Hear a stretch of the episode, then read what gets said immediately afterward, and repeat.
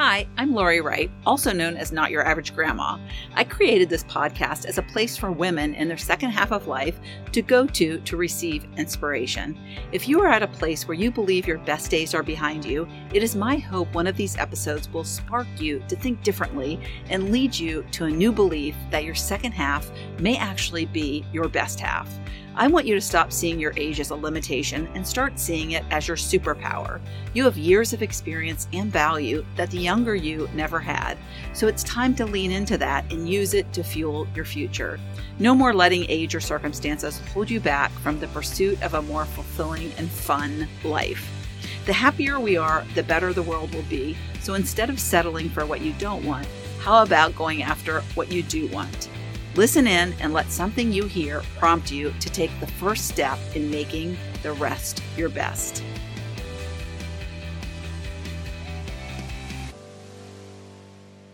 Today's podcast episode is going to sound a little weird, but how I love to present uh, my episodes to you is whether I have a guest or whether it's just me talking. I always like to relate the story or the guest interview with how there's the universe speaking to us or a little woo woo, as I call it, involved in the choices we make and the things we do and how our life unfolds. So today I thought, and, and the reason why I'm doing this today is because I woke up this morning and I didn't have an idea for today's podcast episode. And I always like to ask my higher self either through before I go to sleep at night to wake up with uh, an idea or just as I'm sitting in in silence and I usually get a message. I get some kind of message and then I'm think sometimes it's odd, but okay. Because I've learned to follow my gut in that. And I know that whatever is sent is something, especially if I preface the request with what does my audience need to hear it is usually something that will be helpful. So I usually sit like I did this morning and prep. Uh, okay, I had that download. Now, how does that relate to how it can be of use to the listener? And of course, something came up very quickly. Uh, actually, about three things in this story that uh, are really interesting uh, ways of looking at how my life uh, number one unfolded in this story uh, from childhood to adulthood. And secondly, how the crime that I'm going to talk about, how it was solved with the universe's help. So it's some crazy stuff. Uh, and if you like crime dramas or you like whodunits uh, and you like when bad guys get caught, this is something that you're going to want to listen to. And I also, if you are into that stuff, I have a couple of books that I'm going to recommend that you might want to read uh, as I'm telling the story. So here we go. Okay, I'm going to jump right into the story because you're probably intrigued.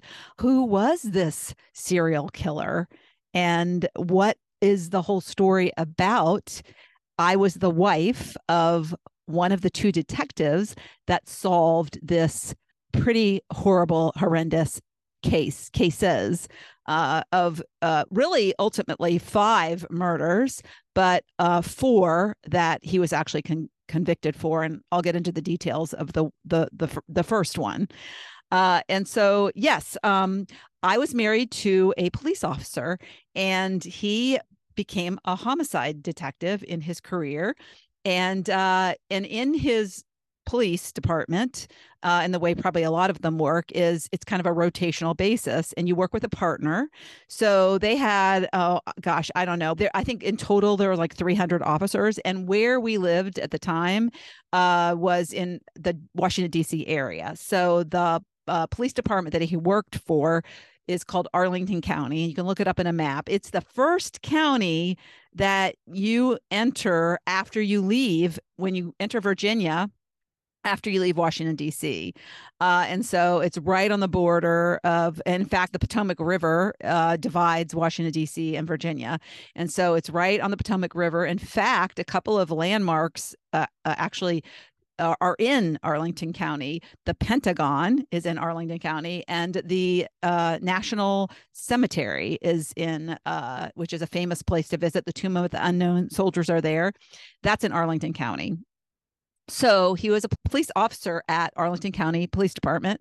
Very, very small. They don't have a lot of homicides uh, very very few a year at least in, this was in the 80s uh, 90s when when we were when he was a police officer he retired in like 2000 so this happened in the late 80s and we just so happened to be living in arlington county at the time most of my life i was in the outskirts in the suburbs of virginia but we lived in, in Arlington County. So when he got assigned this case, we actually lived in Arlington County. And I, it's funny I say that because it's, it probably doesn't have a lot of meaning to to you, the listener. But um, I remember vividly conversations that were held in the kitchen.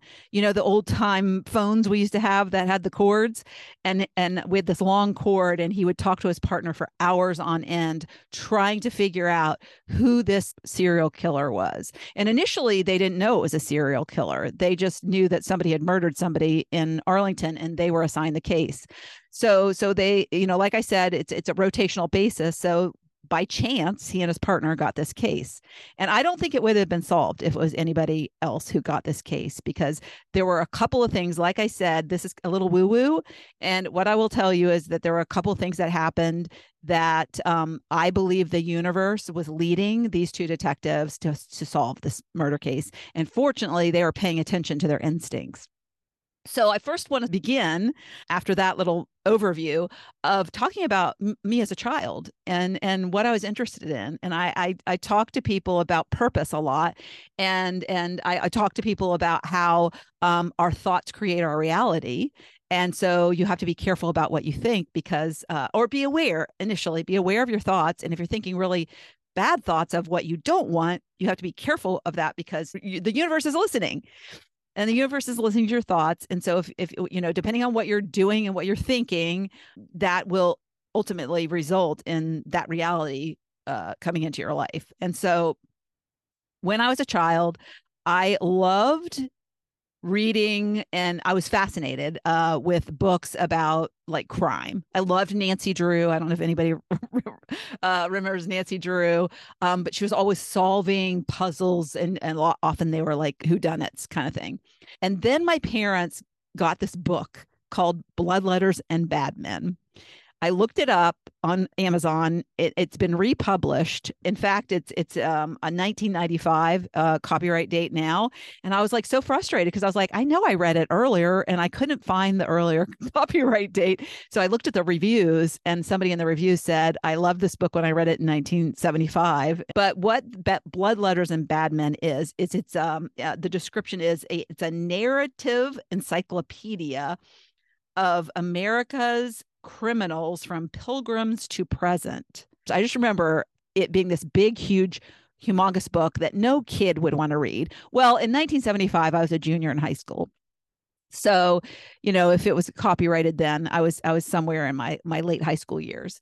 Uh, and so I loved this book because it had the way it was written in encyclopedia form was these short stories essentially of these criminals. Criminals from you know like john dillinger to bonnie and clyde to uh, there was a, a guy oh, what was his name? Richard something. He killed a bunch of nurses. Um, of course t- ted bundy was in the book. Um, I, I think Ted Bundy had maybe maybe I'm wrong. I'm not sure when Ted Bundy did his crimes, but um, if he had done them before 1975, then he was in the book, but he might not have there was another guy, Ed Gein. I remember he was terrible. He he actually initially dug up graves and he would freeze the body parts of the people. But then his friend who was helping him dig the graves, he like worked at the cemetery. It's funny what you remember, right? He it was just so horrible. and then um, when the guy died who helped him dig up the, the, the dead bodies, he just decided to kill somebody because you know he didn't have his helper to help him dig up dead bodies anymore. So, um, so I just remember he had made a, and this is probably why he stuck out so much to me. He had made a mobile um, out of lips that he dangled in his kitchen on a string. So that's the kind of thing. I mean, like it was just this book that was like you'd read these stories, you'd be like, oh my gosh, crazy stuff, right? So, anyways, I, I loved this book, and my parents used to say to me, You're going to be a detective one day. So they would make these comments. Little did I know that I would end up marrying a police officer. And when we married, he was just a beat cop. He was just on the street. He was a what they call police officer one, bottom of the rung. He had only been in the police department like a couple of years. Um, and then you, when you get promoted, you get promoted in his department to police officer two, and police officer twos can apply to be a detective. So there's a process you have to go through, or he had to go through. You had to get promoted, and then you have to get selected. And the people who are detectives, they are in those roles forever. They don't ever want to go anywhere else. So the fact that an opening would happen was rare. And so when an opening comes up, and there's a lot of people competing for it. So he got, a, you know, accepted as a detective and he got placed with a partner, Joe. And so they, so, so that in and of itself is crazy, right? Because I had this interest and I didn't become a detective, but in my in my reality, one was presented to me, even though he wasn't one at the time, he became one. And so when I would think about that later in life, and this is before I ever even knew how the universe plants seeds and how the universe lays breadcrumbs, and and I, I didn't know any of that stuff. And um, so he, as a detective, he not only did murders, but because they didn't have a lot of murders, like I said, uh, but he would do like robberies and and burglaries and things like that too. So anyways, always fascinating stories. Fast forward to the case that uh, he and Joe were assigned, which was in the like 87, the latter part of 87. What happened was a woman was in Arlington, home alone. Her husband was on a business trip and she was home alone. And the killer got in through a basement window and and he uh, uh, the way he killed her was terrible. Um, he uh, raped her uh, while she was alive uh, with ligatures choking her uh, and then she she was killed. She was strangled ultimately. And so it, it became clear in the investigation that the he specked out the house that he he knew she was going to be alone and he got into the house and was waiting for her. So kind of like really scary creepy. It was very scary. It was a scary time because you know the serial well at the time we did not know he's a serial killer. We knew that this bad murder had happened it was around thanksgiving is when it happened. So a couple of things that were kind of serendipitous were that we my husband my ex-husband and i had gone to visit my college best friend who lives two hours away in, in Richmond, Virginia, which is south of DC. And we had gone to visit her and had stayed with her. And she told us about this murderer had killed three women in Richmond in a very short period of time over like a month or six weeks or something. And they had dubbed him the South Side Strangler because he was strangling people. And and granted, this was like September, October before my husband was assigned the case. So she was so freaked out. And this is a roommate. I love her dearly. She's still one of my best friends. But she would in college go to sleep with a butter knife under her pillow because she was so afraid of like things that could come in the night. Uh, and so, and I would say a butter knife, that's not gonna hurt anybody, but made her feel safer. So here she was and living in this town that a serial murderer was rampant, running rampant. And it was it was really terrible. Uh, and so and her husband was a, a salesman, so he would travel so she had done this thing with her windows where she had her these these um like little rods put in the window so you couldn't like raise you couldn't jimmy the window and raise it because it had these little steel thingies in them. I'd never seen anything like it, but that's how like scared she was. And so that's just a little nugget I want to share because fast forward my ex-husband gets the call there's this murder so they started he and his partner started to investigate this crime. And of course his gut was like this seems really familiar to the to what was happening in richmond. I wonder what that because these jurisdictions really don't talk to each other much. There, there's like not like this i mean i think there's a bulletin when there's like uh, be on the lookout for but I don't think there was much awareness that this was happening in Richmond. But my ex husband, because we had been there recently and he heard about this, they contacted the Richmond Police Department to learn more about these crimes because there maybe there's some similarities here, right? And there was an exact pattern. You know, you can tell when the what its MO is is similar. And the other crazy thing is that the Richmond Police Department had done and taken DNA samples from the crimes. Now, this is 87. DNA was very very new technology and it took many weeks to get results. It wasn't the the technology it is today. And so Arlington County had never done any kind of DNA testing for any crimes. It was brand new to them. And so, because Richmond had done DNA testing, they said, well, let's do DNA testing on this because then we can see if it's the same person. And again, it takes quite some time to get those results back. So they did. They uh, eventually, like six weeks it would take, um, they got the DNA samples back, and it was the same person who had killed three women in in Richmond. And so they started to, you know, they, you know, they got a um, FBI crime profiler on the case, and the profiler what they do is they look at the case they they look at the you know uh, the, the, similarities of the cases um kind of the locations of the cases and that sort of thing. And then they put together a, a profile of who they think the person who would do something like this would be so they had a little bit of a knowing that from this FBI, like it was, it's just like a psychology profile that says these are the characteristics of somebody who would do a crime like this. So one of the characteristics of somebody who would do a crime like that was somebody who, as a juvenile, was a juvenile delinquent and somebody who had probably set fires. Isn't that crazy? Who would think that like somebody who set fires would later kill somebody? I didn't know there was that correlation, but apparently there is. Um, and so they had that little nugget. And then they also started thinking, you know, Richmond is where three happened and Arlington is where one happened. So there's a tie between these two cities that this person has. And and the one that happened in Arlington was over Thanksgiving time frame.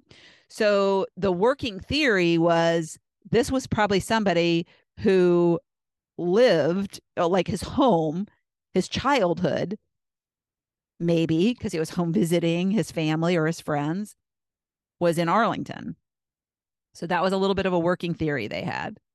And so what they did is they just started I mean this is just true detective work, right?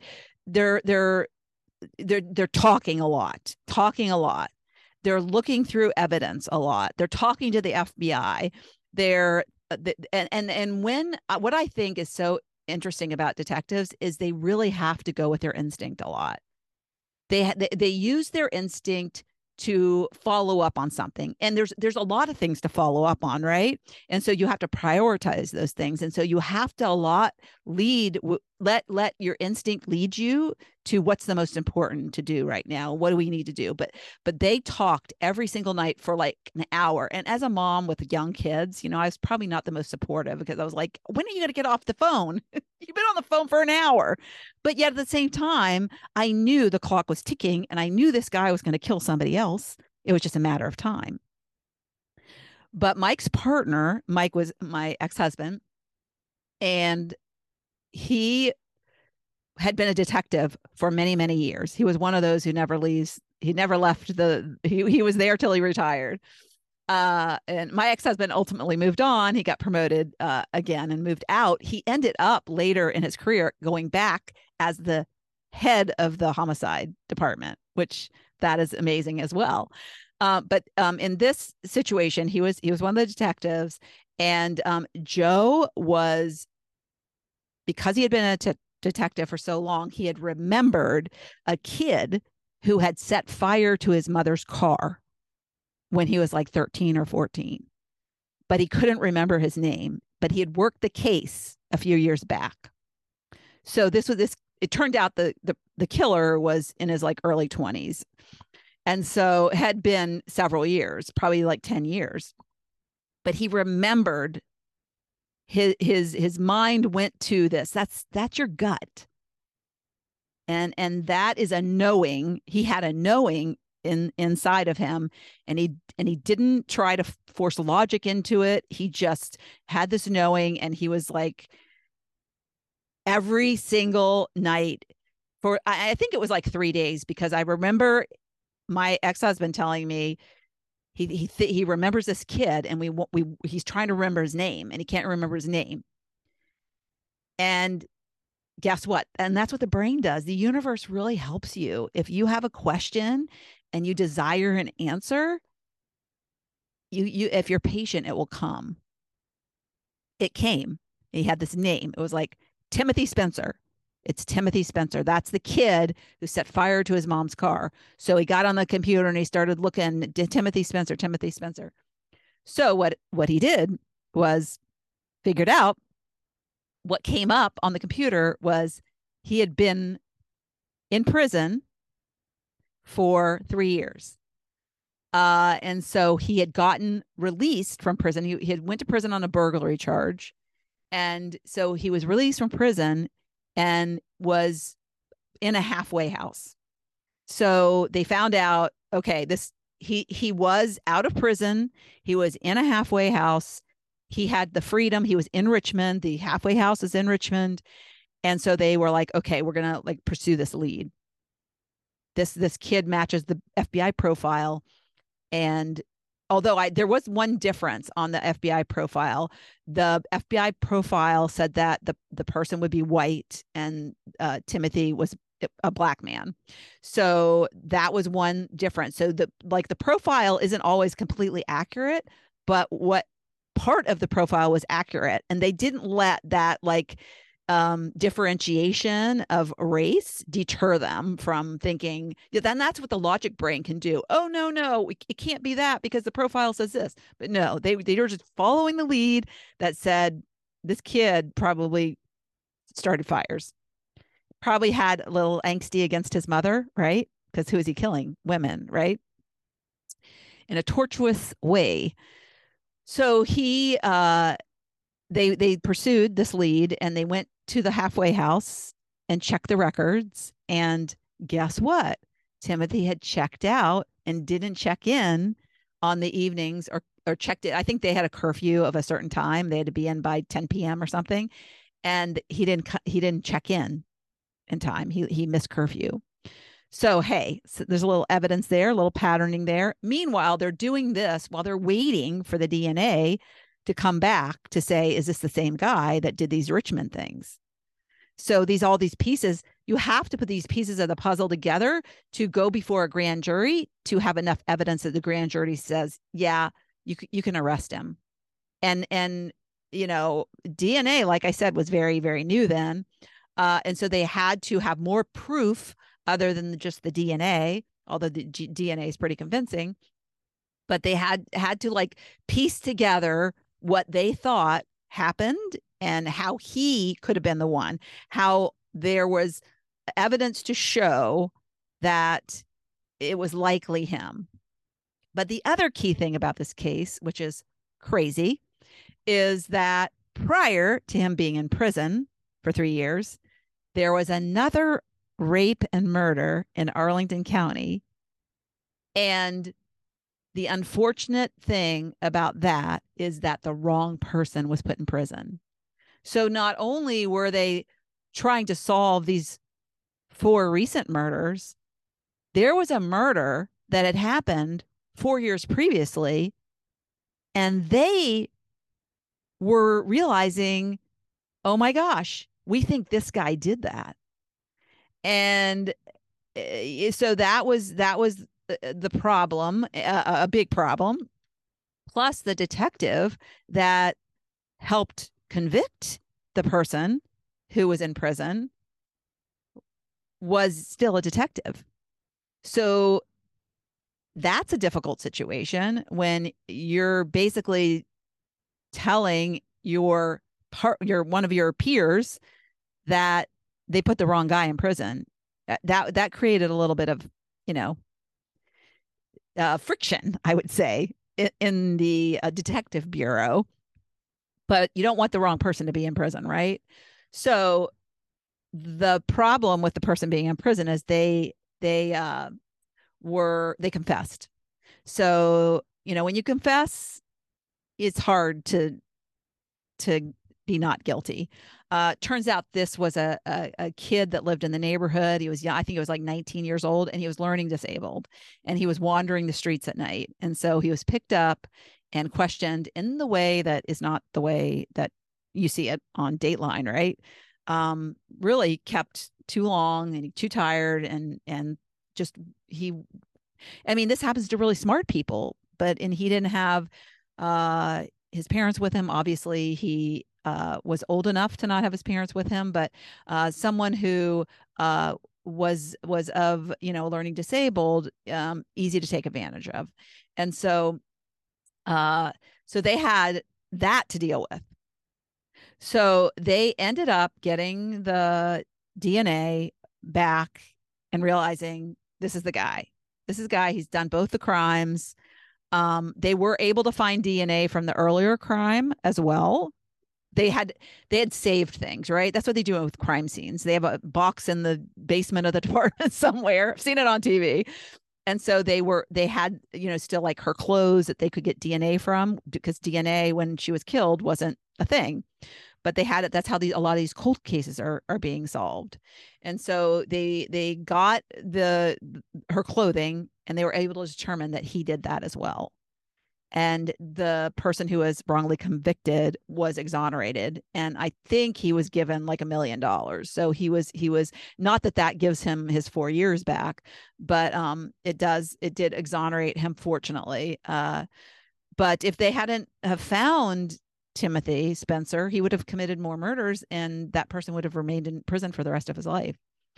Uh, and so, so yes, so the the the intuition of knowing that you know who this is and you just got to think of his name and isn't that like I, that to me that would be so stressful because you know he's out there and you know he's going to kill somebody else but fortunately, they were able to arrest him. They arrested him January. I, I actually Googled this because I was like, I want to have my facts right because uh I at the timing, I just remember we lived, I remember how long we lived in Arlington, but I just and I remember them being on the phone all the time. Uh and I remember the case. So so he was arrested in January of 88 and my ex-husband went to pick him up in Richmond and drove with him for two hours to Arlington County Jail, where he was placed under arrest. And he didn't think he was going to get arrested because he didn't know anything about DNA. And so when they arrested him, um, yeah, they they they knew that pretty it was pretty well. I actually um let me say this. I, I I did get this wrong. They didn't have the DNA results by the time they arrested him. They just had a lot of uh, you know, evidence that it was probably him. Uh, and so the DNA ev- the DNA uh, results hadn't come back yet. And so when they when they got him in arrested, uh, you know, they were still waiting. They were still waiting for the results, and then they got the results. So so yeah, so that was uh, a very stressful time because um, they were worried. You know, what if this these results aren't right? Um, but they had enough evidence to at least arrest him and get him off the street before he murdered anybody else.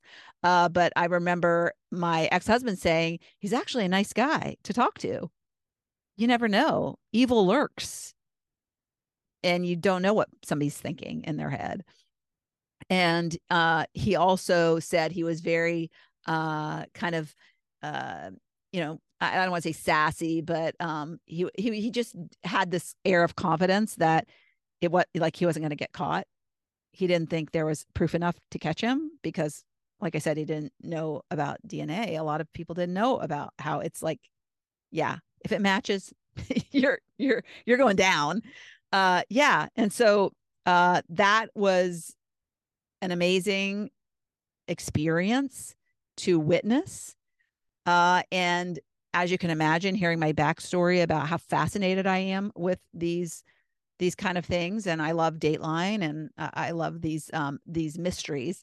Um, and what I've learned about myself is, and I think you should question this about yourself is are the what are the things that are interesting you maybe they've been something a pattern your whole life something that's interested you but how is that showing up in your life today and and what i've come to realize is people fascinate me and what makes them tick and so somebody who murders somebody is is to me like what is going on there I want to figure it out. And that's why I like these competition reality shows because like your real personality comes out. Uh, and I love watching people. I used to love, I could sit in a mall all day and watch people. And it's so funny that when I went out to Utah to mentor with, um, to work with my mentor, Alex Paulos, is that what we that's what we did. Like he reads people. And so as he was teaching me how to read people we went to malls. That was the assignment. And i was like oh i used to do this when i was a kid but i didn't know like really that uh, i could read people. If only i knew how to do that then um that would have like i i would have never left the mall. I would have sit there all night and the next day uh, but yeah i think um if you have a fascination for people and like i do and you think oh that's just weird or um gosh uh, that that's unhealthy um well i think it might be leading you to something you should do or some activity. Like maybe you should volunteer at a suicide hotline or maybe you should you know get trained in really uh, how to understand and and coach people how how to like question them in a way that uh, can help them and help them live a better life or help them um, find a better way. So I think these things in our past are are are those like whispers, are those breadcrumbs, are those uh, nuggets that are are leading us to what interests us. I mean, it is what interests us. And it's leading us to like, you know this this path there's something on this path of interest that will make your life purposeful that will make your life uh because we want when we're working on purposeful things we want to find them interesting. And so what is it that is interesting you? And how has that has that come true in your reality? How has that surfaced in your reality? Has anything that you did when you're a child that you thought a lot about become your reality as an adult? Good or bad? So the couple things i want to recommend in terms of books as i wrap this up is that there was a book written about this case in, in case you want to read more about it but it was it's called Stalking Justice. Uh, and it was written, gosh, it was written it, it, in early 90s after the case case or yeah i think it was written sometime in the 90s um because yeah he was arrested in january of 88 and then he was put to death. So this is actually the first case in the united states where a serial killer was convicted uh, with the using DNA evidence. So it was a it was a pretty incredible time because he was convicted of capital murder, which is in the state of Virginia uh, death penalty, and so um, so he was actually put to death Uh, so he is no longer being uh, we are not no longer spending our tax dollars on his uh, food and beverages. Um, and room and board put it that way. So uh, yeah so the book stalking justice is something uh, by paul mones m-o-n-e-s i'll put these links in the show notes. Um, and then another book that i had read which i found super fascinating was called and and back in the day when when I uh, was reading things other than self help books because that's about all I read now. Um, but this was called The Blooding, and it's by Joseph Wong Wambaugh Wambaugh. And what is interesting is this is an English a serial killer and an well serial killer yeah when you kill more than one person two teenage girls were killed in the early 80s well 83 and 86 and um, it's very similar to this case. Somebody was put in jail. See, DNA evidence has has DNA technology has helped so many people, so many innocent people from going to prison. And so it is just, uh, you know, I'm grateful for that technology. But anyways, um, it, it happened in this village in in England, and so it's called the blooding because they had this uh, massive blood drawing exercise like over 5000 people in in this village uh were were their blood was drawn. Yeah so that is the story about that english case uh and and of course dna was used. So this ha- case happened prior to Timothy Spencer. So that's why it's uh, Timothy Spencer was the first case in the United States in America, but it wasn't the first case in the world because I think this one, the blooding, was the first case in the world where this happened. And so, yeah, so that was an interesting read. Uh, and that was yeah written in 1990 so these are these are a little bit older books but if you're interested in these stories i thought this would be an interesting take on how the universe is always listening and helping if we allow it to help us. And I love this story because it truly helped these two detectives and they paid attention. And I think detectives that are successful, there's a there's a lot of intuition that has to go into that. And to get to get the these these these evil people off the streets. So this little fun fact you might not have known about me. My ex-husband and I are still friends. He he and I were married for like 25, 26 on paper years. And he went on after uh, being a police officer to build a business. He w- he loved flying. We we both had our pilot's license.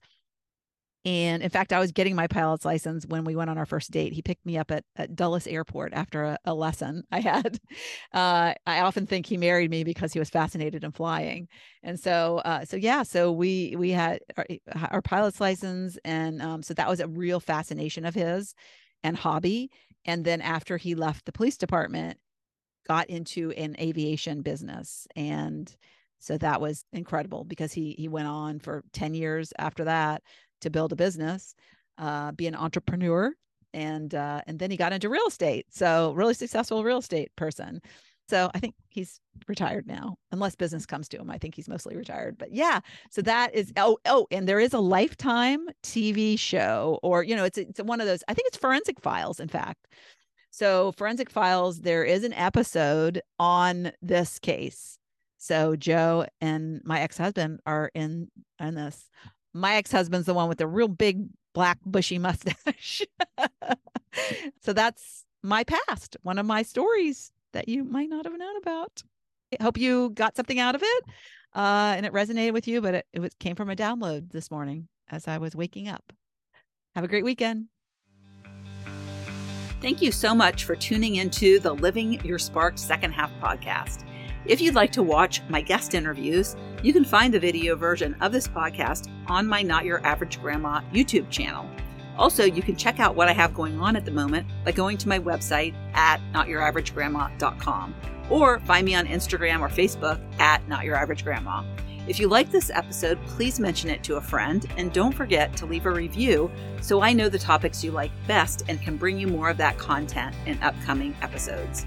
Last but not least, remember to always listen to that inner voice that will never steer you wrong and make living from the most sparked place possible your biggest priority. When we do that, we make the world a better place.